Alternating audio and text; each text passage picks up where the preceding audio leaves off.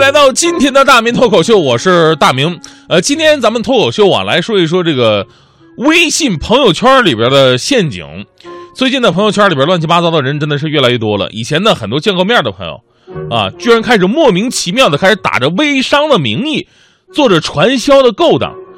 我们说这个微商其实跟这个传销啊还是有区别的，最大的区别就是传销主要是靠发展下线收取费用来赚钱，这个产品好不好是无所谓的，这是咱们国家明令禁止的敛财行为。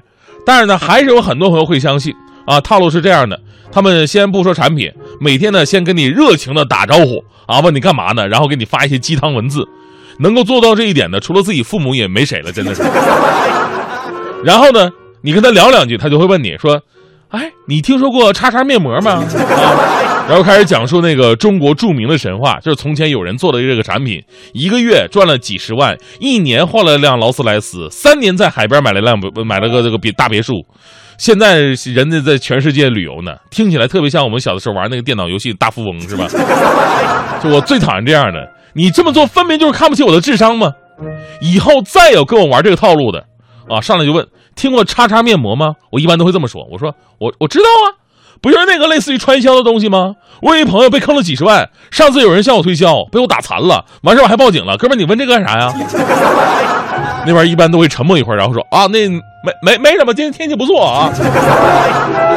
传销，我认为最没人性的地方在于哪儿呢？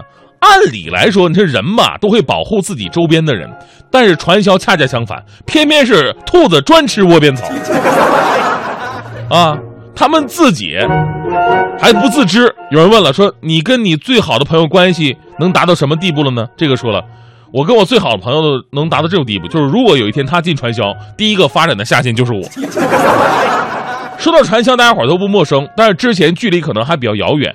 你可能在陌生城市的街头碰到自己的前女友，晚上约到宾馆，啊，想那个什么啊，午夜梦回什么的哈，等着他告诉你那个他很久都没有说的秘密，结果他含情脉脉的问你，听说过安利吗？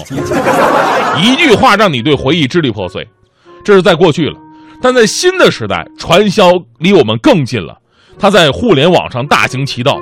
当传销插上了科技的翅膀，无疑传播范围更广，危害性更大，也更具隐蔽性，成为监管的灰色地带。有一份最新的调查数据报告显示，保守估计，微传销参与人员在千万以上，参与金额达到数千亿元。他们的洗脑方式多种多样，比较多的就是拿成功的案例来诱惑你。除了刚才那个用什么？用了一千万次的买车买房的神话，还有说的稍微可信一点的哈，比方说这个啊，越来越喜欢做微商了。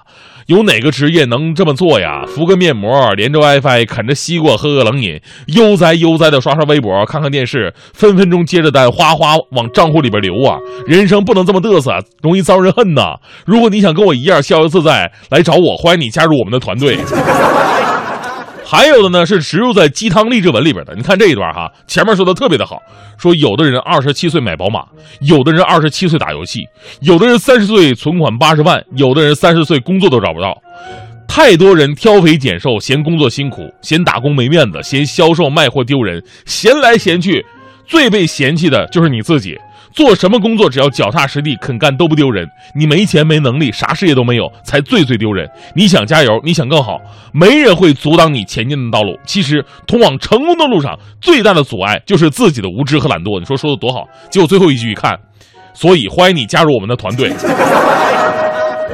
微商传销跟微商是不一样的，咱们我就我个人很多朋友也是做微商的，咱不能一竿打死。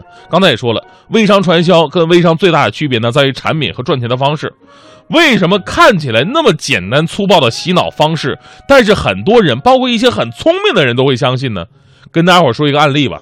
呃，有一位自主创业做微商的严女士，偶然在同学的介绍之下，进入了一个号称是某流行品牌面膜的代理商群。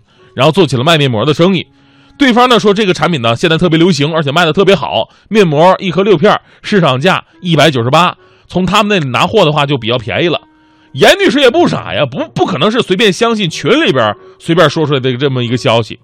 但是呢，这位微商的卖家一直在朋友圈上发着卖东西的支付宝的截图，以及有房有车四处游玩的生活照，使严女士越来越心动。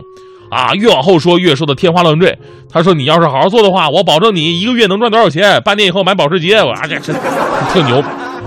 这故事呢，也就告诉我们收音机前朋友们，尤其是各位领导朋友们一个道理：让人信服自己，光喊口号真的是没有用的，一定要摆事实、讲道理，做到有图有真相，是吧？当然了，后来严女士当然卖不出保时捷的钱，她总结经验，总算明白了这个微商传销所谓挣钱的秘密，就是你卖产品肯定是不行的，发展下线才是王道。至于让别人如何相信你，那很简单，所有的流水账单都是作假做出来的。这就是很多被传销祸害之后人总结出来的经验，确实是有人开上大宝马了，有人买大房子了，但那都是上线，他们赚的都是下线的钱，他们只要保证发展下线就可以了，产品好不好，能不能卖得动，那都无所谓。这这个吧，它跟那个什么，跟那个炒股票有点像。哪像呢？就是赚钱的都是上面的机构，下面散户咱们都是割割血卖肉的那种。目前呢，国家在微信传销监管方面呢还是比较薄弱的，在建立健全网络经营的法律基础之上，其实也对我们所有人提出一个挑战，就是面对诱惑的正确态度和认知。从来就没有瘫在沙发上，然后呼呼就有钱进账的好事儿。最后再给各位举个例子吧，就是徐强，强哥以前说相声的时候吧，他混得比较惨，当时为了赚钱，结果呢被骗到一个传销组织，后来出来了。但我还纳闷我说强哥，人家都出不来，你怎么这么容易就出来了呢？强哥说了，他们说我这个人吧，一上课就睡觉，一吃饭就精神，呼噜打的特别响，吃饭比谁吃的都多，炒个白菜里边的肉末都被我挑着吃了。然后还说是我什么占上线的便宜，调戏女学员，那肚子那那那那啊！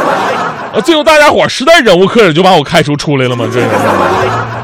要说也是，你是你们传销组织找一个以前上学都不听课的人到你们上课，这确实难为你们了啊。